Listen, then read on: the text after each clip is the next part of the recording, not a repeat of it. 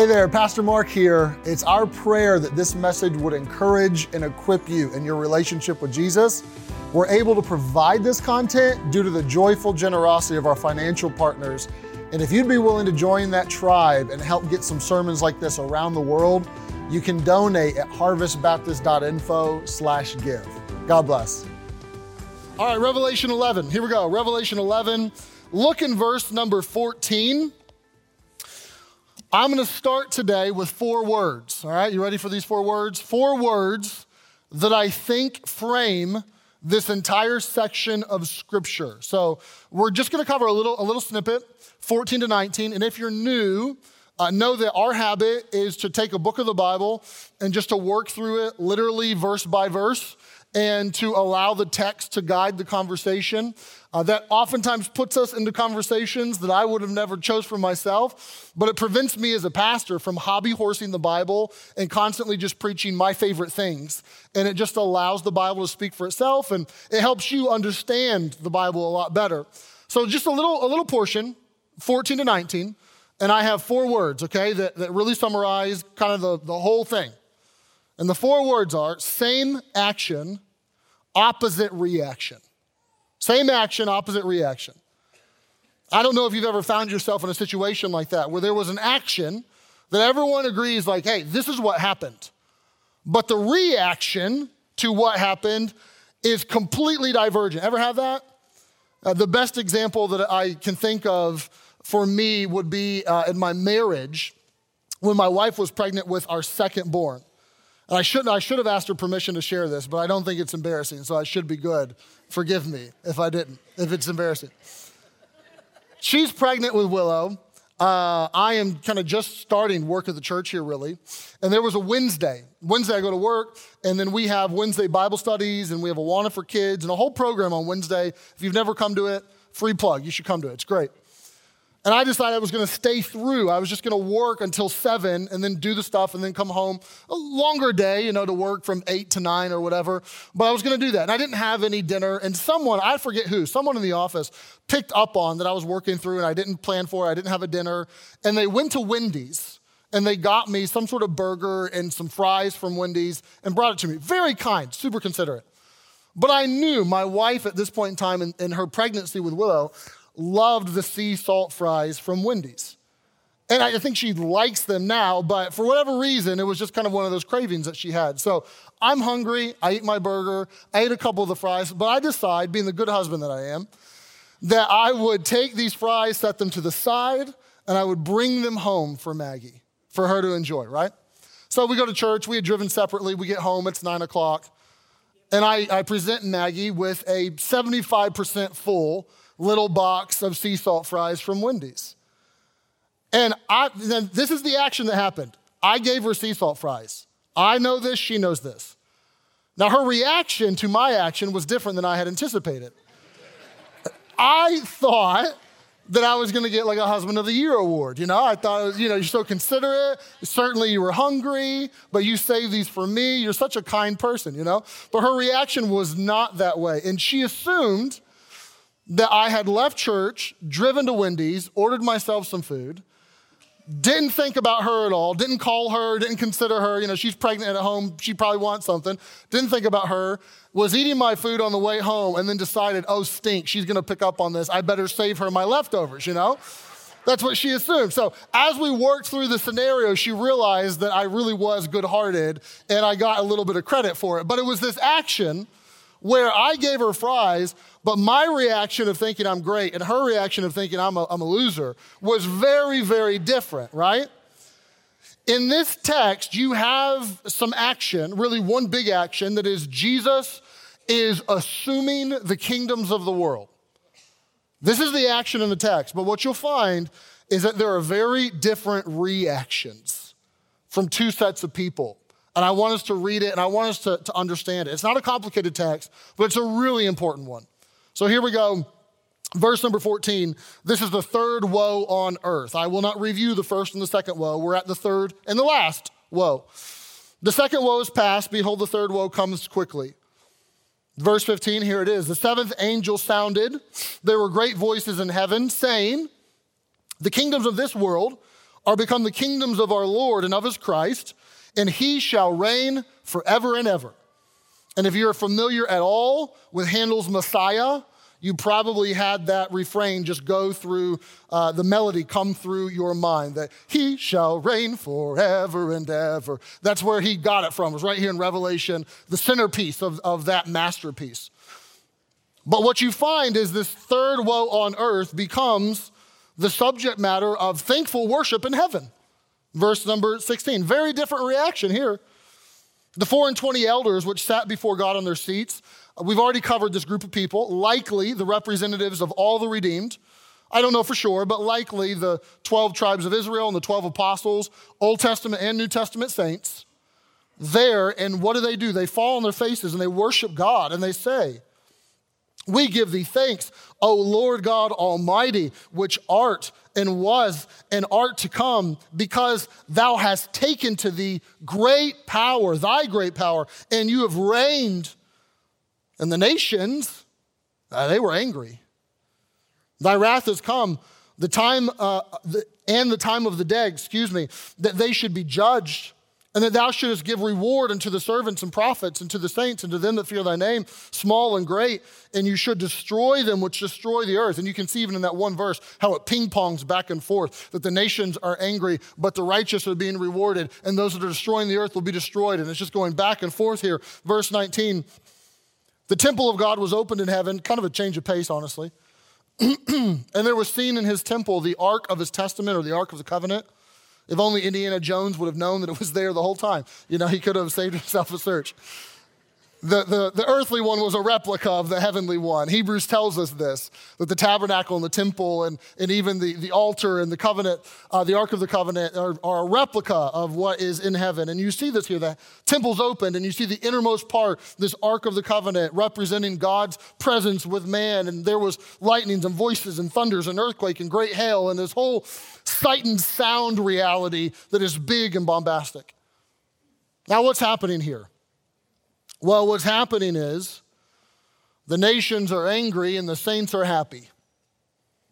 Very different reactions. Now, why are the nations angry and why are the saints happy? Well, the same action. What is that action? The action is that Jesus is assuming the kingdoms of the earth and establishing himself as King of kings and Lord of lords. That's what's happening. The nations are raging and heaven is rejoicing. There's cursing on earth and there's crowning in heaven. There's these divergent reactions to Jesus assuming the kingdoms of the world. Now, you may say, Pastor, what do you mean he is becoming King of Kings or Lord of Lords, or he's assuming the kingdoms? Like, I already thought Jesus was King of Kings and Lord of Lords, and that is true. But certainly in a fuller way, this is being materialized. And while it is true that God is sovereign and that God owns the earth, all the earth is the Lord's and the fullness thereof. God owns it all and everything in it. God has ownership, but he does not fully occupy the earth in the sense that he will here. This is why it could be said of Satan that he is the quote unquote prince of this world. You would see that terminology used in the Bible. Why? Well, God owns the earth, but he is allowing Satan to temporarily occupy it to some degree. This is what Revelation even says in greater form that some of the judgments are God unleashing the abyss and allowing the minions of hell to have greater occupancy of his earth. But there is coming a day when Satan and his minions are forcefully evicted and no longer welcomed, and King Jesus becomes the king of all of the kingdoms of the earth and now occupies, and that is a day that is in the future. And this is the stuff that prophecy is made of. Like if you took your Bible and you decided that you just wanted to wring it out, you would get a, a few mega themes that come out of it. And one of those mega themes would be this instance, these moments of prophecy that where God now takes full occupancy and Jesus is installed, if I could say it that way, as King of Kings and Lord of Lords. This is what Daniel talked about when he talked about the Ancient of Days who had all of the kingdoms and gives them to the Son of Man and that his kingdom now is there to stand forever. This is what Revelation has already talked about to some degree. This is really what the back half of Revelation is all about. Like this little snippet that you see here in verse number 14 through 19 is the river that will flow through chapters 12 to 22. The back half of Revelation all points really in this direction that there is coming this time where the kingdoms of the world become the kingdom of our God and they are given to Christ to rule and to reign forever. And heaven rejoices at this. If you've ever played checkers, you may, you may get this. Small known fact about me, other than that, I'm a great husband. We already covered that earlier.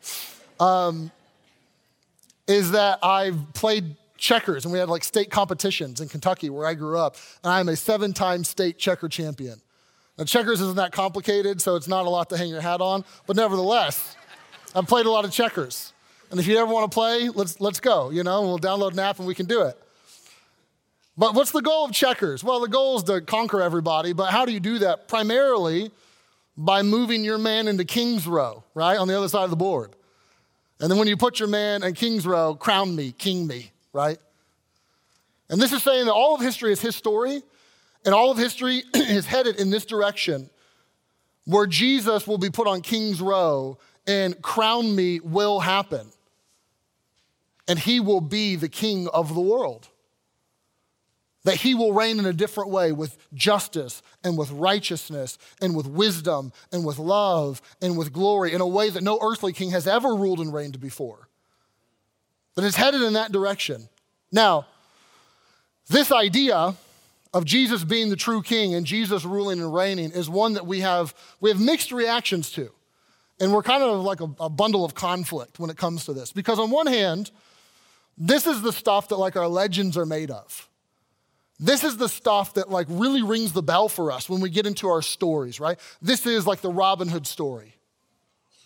There was a king and the king was here, and everything was splendid, and everything was flourishing, and in relationships and civilization, and the military and the economy, it was all flourishing, but the king has gone away for some reason and now things are dark, and now things are rough, and now things are bad. But one day the king will come back. And what's Robin Hood doing? In the, in the middle of this, before Richard the Lionheart can come back from war and make everything right and whole and beautiful again, Robin Hood is doing his best to hold it down and to, and to stem the darkness, right? This is what King Arthur and Camelot and that whole story is about. That when Arthur rules and reigns, oh man, it's awesome. But when Arthur's gone, man, the Knights of the, the Round Table, they struggle to hold it together. But what does Arthur's tombstone say? Here lies Arthur, the once and future king. Here lies the one who was, who was great, he was awesome, and he's, he's coming again. This really is the heartbeat of Lord of the Rings, J.R.R. Tolkien's uh, mythical series more of a modern legend, and, and that books are there and movies are there, and now there's a TV show about part of it and those sorts of things. But what's the centerpiece, really, of The Lord of the Rings? Well, if you know the story, the centerpiece is that there's a true king in the north who's hidden. And when that king is revealed, man, healing is in his hands, and everything is going to be beautiful. Right? These are the stories that we write. These are, there's something in us that craves this and wants this. And even in our, in our democratic republic, there's some part of us that gets a, a little vestige of this when we do our elections every two years, I know, but really every four years, and we get our hopes up, right? We get our political candidate, we get behind them, we're hopeful that we can vote for them and that they will be installed. And then, uh, oh yeah, they did win. And then we're hopeful that our candidate will come and that they will bring change and that they will, they will restore things and they will they will bring about the goodness that we know could be in our society, in our community, in our country. And, and we get this. What it's like to kind of hang our hat and our emotions and our hopes on some sort of political leader. This, this is like in us. But on the other hand, we know what it's like to be deep, deeply disappointed by political leaders. And those that have lived under monarchies and, and a monarchy, a true monarchy, is very different than what we have as a system of government. And I'm not really advocating for one or the other. But we've understood over the course of time that true monarchies are really, really hard to come by to find one that's good. And I hate to give you like a civics lesson. But why? Well, there's a lot of reasons, but true monarchs, they have to do everything well. There is no division of government. The legislative branch is on the king. And the king makes the rules and the king makes the laws. And it's up to the king to make sure that the laws are just and fair and equitable and to, and to decree those laws and to put them in, into account. In a, in a true monarchy, the king does that unilaterally. Like it or lump it, doesn't matter. Here's the law, the end. But the king is also the judiciary. The king is the one who has to, to figure out is this law right? Are they abiding by the law? Does the punishment fit the crime? And to figure that out. And the king is also the executive branch who declares this is the way things are and leads the military. And the king does everything in a real monarchy. He has all these hats that he has to wear, and he has to modulate quickly and, and very efficiently and effectively between this role and this role and this role and this role. And he has to do it all. And what we figured out as humans is that we've really struggled to find somebody that can do all that. That it hasn't worked. So our monarchies, by and large, have been replaced by constitutional monarchies where the monarchy is just a, like in England, show, more or less the queen or the king doesn't really make decisions for the people. The prime minister and the and parliament does that. Or they've been replaced with the democratic republic, something like our system of government, because what have we understood? Here's, here's all I'm trying to say. It's a long way of saying this. Deep down inside, there's some sort of craving that we all have that, man, I wish I had a ruler who ruled with wisdom and justice and love. And, and when he made decisions, they, they were right and we could trust. We could really hitch our wagon to that person. And if he did that well, it would be good for all of us. There's this craving in us for that, but there's also the real life today where we struggle to find that ever. And we, and we can't produce it. And that's not to mention that the, a system of a monarchy and kingship flies in the face of our autonomy. Because when you have a king, you bow the knee. Long live the king. It's not about you. And you don't get to make the rules. And in America, what is a high, high, high value? Rugged individualism and wanting to be autonomous. And this is baked into the fabric of our society, is it not? Because what did we do? We threw the king off our back. We're Americans, right? We said, King George, go pound salt, get out of here. No taxation without representation. What did, I know we didn't declare it, but what did our American forefathers declare? That's what they said. What does that mean? You can't make a law taxing me without getting my input. You can't unilaterally just say tax the end. We need representation. We need to have a voice. We need to, we need to have a part in this, right? So we get fed up and we say we declare our independence. No more kings for us. A whole new system of government we will come up with. We don't know what it'll be, but we'll figure it out in due time. We declare our independence and we, we are going to say, don't tread on me. That's in our like societal blood, right? This idea of independence and autonomy, and, and there is no king. But this text says there is coming a day, whether you're a true democracy or a democratic republic or a constitutional monarchy or a monarchy or anything in between, there is coming a day when the kingdoms of this world become the kingdoms of our God. And he gives, the, gives those to his Christ, to Jesus and that Jesus will rule and reign. And the reaction to that in this text is that it is woe to the people of earth who do not want this, and it is wow to the saints of heaven who say, Come on, King Jesus. That there are two very different reactions to what it would mean to have Jesus as a king. And some say we're angry, and some say this means judgment, this, this means destruction, this I do not want to bow the knee, and this is, this is, this is a woe to me. And others say, I want to thank God. He is going to not only rule and reign, but distribute his righteousness, and he is going to give rewards to his people, and his goodness will be our goodness, and we will share in the glory. And man, this is awesome. And here's the point of today's sermon the point is not just for you to understand what this text is talking about, but the goal is very simply this to let you know that this text says the Jesus we worship is King Jesus. And to think about what that means for your life. Because while this is a future oriented text, this has profound implications for your day to day life, like this week. This says that who we worship, when we, we sang this morning, I don't know if, if you uh, noticed it. He is exalted, the king is exalted. We just sang that. What do we mean by that? We mean that Jesus is the King of Kings and the Lord of Lords. I love how Adrian Rogers said it. He said that while Jesus came the first time to a crucifixion, he's coming again to a coronation. He came the first time to, a, to shame, but he's coming again to splendor. He came the first time to a tree, but he's coming again to a throne. He came the first time as a servant, but he's coming again as a sovereign. The Savior is the sovereign, the justifier is the judge. The Redeemer is the ruler. They're one in the same. They're not, they're not separate, they're one in the same. Now, immediately this smacks some people in the face because this doesn't fit with the version of Jesus that they've created for themselves or for their church. Because we have all kinds of different versions of Jesus that float around in our society that are man made, right? There's the tame Jesus. He's portrayed a lot in the arts, and a lot of people just think of Jesus in this way very docile, you know, a slightly more masculine version of a L'Oreal Paris like makeup model, right? Long, silky hair, smooth skin, frame of a 16 year old. Your little sister could beat him up. You know that one? Like that exists in our culture, and people just think of Jesus as a super docile, tame, quiet, meek, and that's not King Jesus.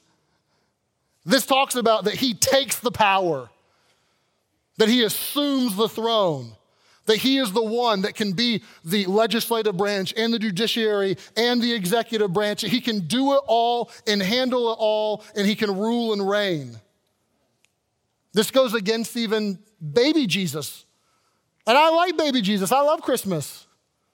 I'm thankful for the incarnation. But Jesus isn't baby Jesus anymore. You know that? Like, we don't just sing him lullabies. Jesus came, we're grateful for that, that he humbled himself, that he became man.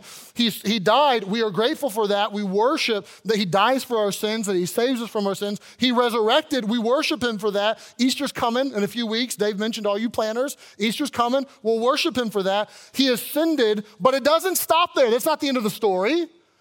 Jesus comes in power and in glory and rules and reigns, and we need to think about King Jesus.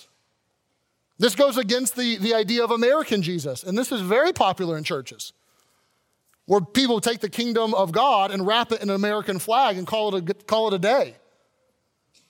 And Jesus isn't here to advance your political agenda, nor mine. Be involved, be a good citizen, have opinions on politics, vote, great. But don't use Jesus as, as the one who's going to get your political agenda done. If I read Revelation right, Jesus doesn't ride a donkey uh, nor an elephant. He's riding a white horse. He doesn't belong to one political party. And people want to take Jesus and just make him the political Jesus, and that doesn't work. This is talking about King Jesus. Now, what does that mean? Well, what it means very simply is what the text says that if you don't know Jesus and he's not your Savior, you're probably not going to like that. And that may be some of you in the room. They're like, I don't, uh. no thanks. But for the other group who declare that Jesus is Lord, who say that Jesus has saved me from my sin and he is the King of kings, the King of kings, and the Lord of lords, that should be the subject matter of rejoicing. That should be the subject matter of praise and honor and glory and we should think about what it means for us to have Jesus as our King. Now, here's my goal to say, This is Jesus. The Jesus we worship is King Jesus. But to help you think through, here's what that means for you. So, I'm going to give you a King code four points. I don't alliterate very often, or I'm sorry, I don't use acrostics very often, I should say. But today, you get an acrostic. So, here's the King code There's four things you should know. The first one is a C consent. When someone is the king, in order for them to be your king, you have to consent to that. There's this idea in every, in every monarch who's ever reigned that there are people that say, Long live the king. I am behind that person. I am glad that they are the king, and I will, I will wave the palm branches. I will celebrate. I will shoot the confetti cannons. I will do whatever I can to celebrate this. Then there's a whole other group of people that say, Long live the king. And they plot and they plan mutinies and treason, and they want to do everything they can to overthrow that and to subvert that and to get away from that. And those who truly say that Jesus is the King of Kings and Lord of Lords, they start by consent and saying, Jesus, you get to call the shots. We are okay with this. We welcome this. We want this in our lives. You lead, I'll follow. I'll play follow the leader. You lead, you call the shots. Even if, even if I don't love it circumstantially. Wasn't Job this way? Remember Job 23? where Job has gone through the ringer. I mean, the world is caving in on his head. And what does Job say? God, I can't really sense your presence, and God, I'm kind of scared, but I know that when you try me, I will come forth as pure gold. It's a moment in Job's life where he says, God, I don't like this. And God, it scares the fire out of me, but I am going to consent to you and trust you. And I will trust that you will use this to purify me and to help me. What is Job doing? He's signing off on the reality that you're the king and you call the shots, and I consent. Not my will, but thy will. That's what it's about. So not only do you consent, you have to obey. Here's the deal every king has rules. Everyone who's ever lived had some rules. Some kings had some good rules, some kings had some bad rules. Jesus has a whole lot of good ones, but he has some. And it's the job of the subjects to obey what the king decrees. That's how it works. Ever hear the phrase, your wish is my command? What, let's forget that for a second. What about your commands are my command? Okay, why don't we, why don't we start there? Because there are some commands. Like, don't lie even on your taxes. Ooh, gotcha. Tax season, right? Well, I mean, no one's going to know. If, if, they audit me, I can make it right. I mean, this will put more money in my pocket and I, I can help somebody who really needs it. I'm going to give some of it to Light of Life Rescue Mission. You know, I can. Don't lie. It's not hard. Well, it is hard, but it's not complicated. Don't lie. He has rules. Hey, here's how sexuality should go. Use sex, it's a gift, it's beautiful. Use it as a, as a way to affirm a covenant with your spouse. Don't use it as a way to just go pursue your own ends and find pleasure wherever you want. Don't misconstrue it, don't mess it up. He has rules. Forgive. Like, like when, when do I forgive? Like all the time? What do you mean all the time? Like, if you only knew the situation, I mean, my mother in law is a piece of work. I'm telling you. Like, God, you would not want me to forgive her this often. How about like 70 times seven? Well, how many is that? Like, just keep doing it. Forgive. But I don't really want to. It's his rule, not yours. This is how it works in a kingship. He sets the rules, you obey. Stop nursing the grudge. Stop reliving and retelling. I understand that they hurt you. Really, I, I do. I get it. They were probably 100% wrong. I won't argue with you about that. I'm not saying they weren't wrong. I'm not saying that it didn't hurt. I'm, I'm not saying that, that somehow they should be off the hook eternally, but let God sort that out and you forgive. Don't hurt yourself. His yoke is easy and his burden is light. It is a yoke, it is a burden, but it is easier and lighter and better if you do it His way. And you forgive your enemies, you bless them that curse you, you pray for them which despitefully use you. You say, I don't like that. I know, but they're His rules. He's the king. It's our job to consent, it's our job to obey. Not only that, we consent, we obey, we depend. Now, I know that this one is, is especially difficult for Americans who want to act like we have our act together,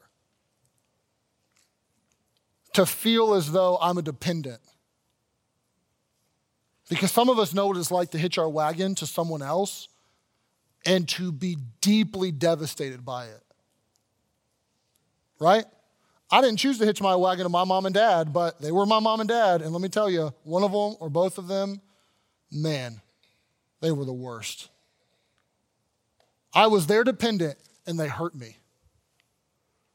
You know what?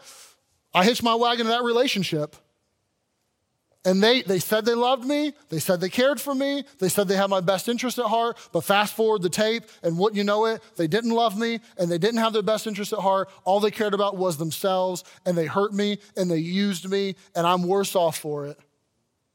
Right? This is, this is real life. That's where we live many times, right? And all of a sudden, we get real skittish about being dependent upon anybody, and we want to become individualistic, autonomous. I, will never, I'll never declare myself dependent upon them again. I have to stand on my own two feet. I have to take care of myself. This is what I have to do. But having a king means you're dependent on the king. Part of having a king, and this is why we don't like monarchies, but part of having a king is when they make a rule, it will affect you positively or negatively. When they make a law, it'll affect you positively or negatively. When they make a judgment call, it'll affect you positively or negatively. What the Bible teaches is that Jesus will make rules and Jesus will make judgment calls, but Jesus will do it in wisdom and in justice and in love, and that he will be a king unlike any king you've ever had, the one that you want, the one that you crave, the one that we try to model, Richard the Lionheart or Arthur or the King of the North or any of them after, that he's that king. And you can depend upon him. You have to depend upon him for him to be your Savior. It's a non negotiable. The way someone comes to faith is to say, not by my works. I don't depend on me. I don't depend on my works. I put my faith in the Lord Jesus. What are you doing? You are 100% depending on Him for salvation, for forgiveness of sins, for a home in heaven, for eternal life. You are depending upon Him. That's what faith is. Your relationship with Jesus cannot start without you being declared a dependent.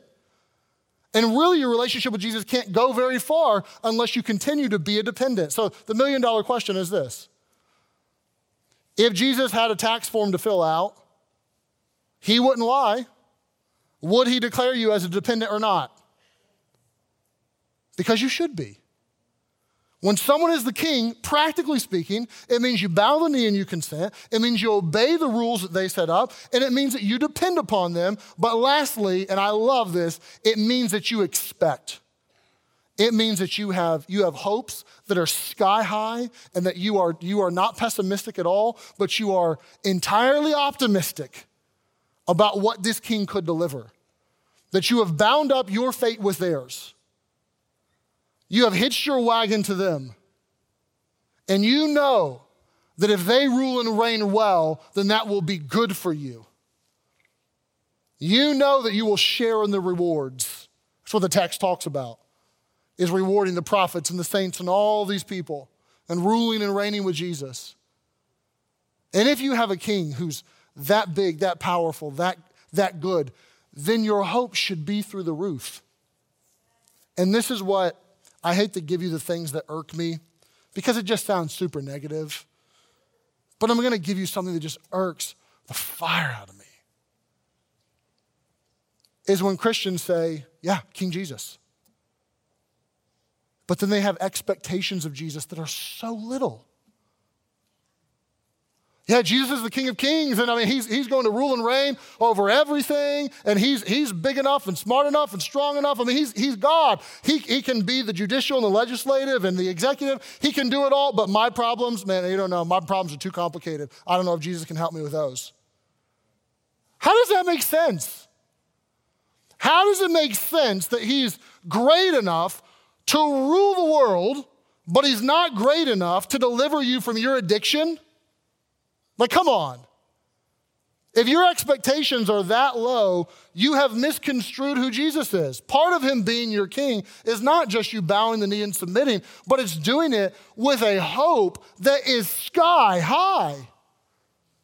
To know that He's big and strong and powerful and that He can handle whatever it is that you got.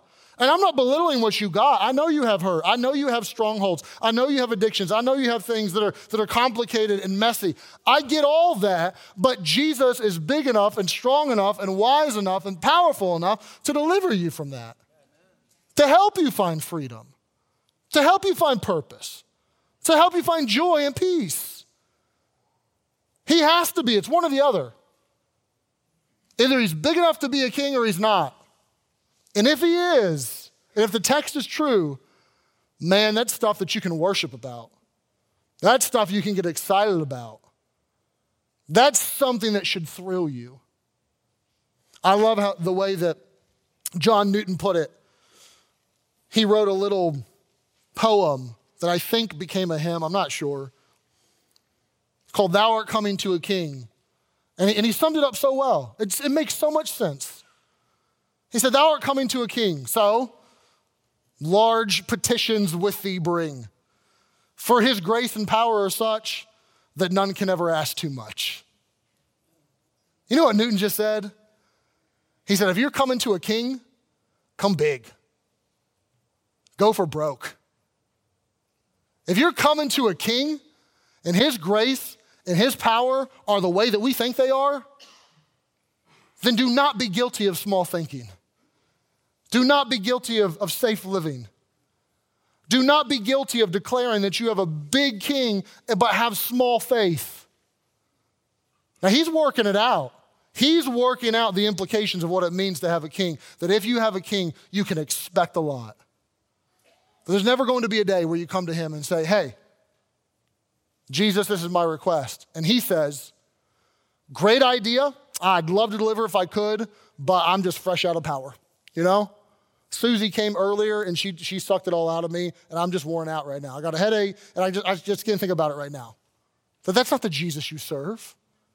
If His grace and His power are so big and so vast, if it's true what the Bible says about Jesus, then what does that mean for you? It means that you should trust Him big. It means you should take the leap of faith. It means that you should ask boldly and that you shouldn't shortchange him. Dude, please do not be guilty. And I am in my own life on many occasions. I'll be the first to confess. But as a church, let's not be guilty of declaring big, great Jesus, but then treating him like a little pauper. If he's big, great Jesus, then let's treat him like big, great Jesus. Let's expect a lot and let's move through life as hopeful and as optimistic as we possibly could be, while at the same time bowing, consenting, obeying, and allowing Him to rule and reign in our lives.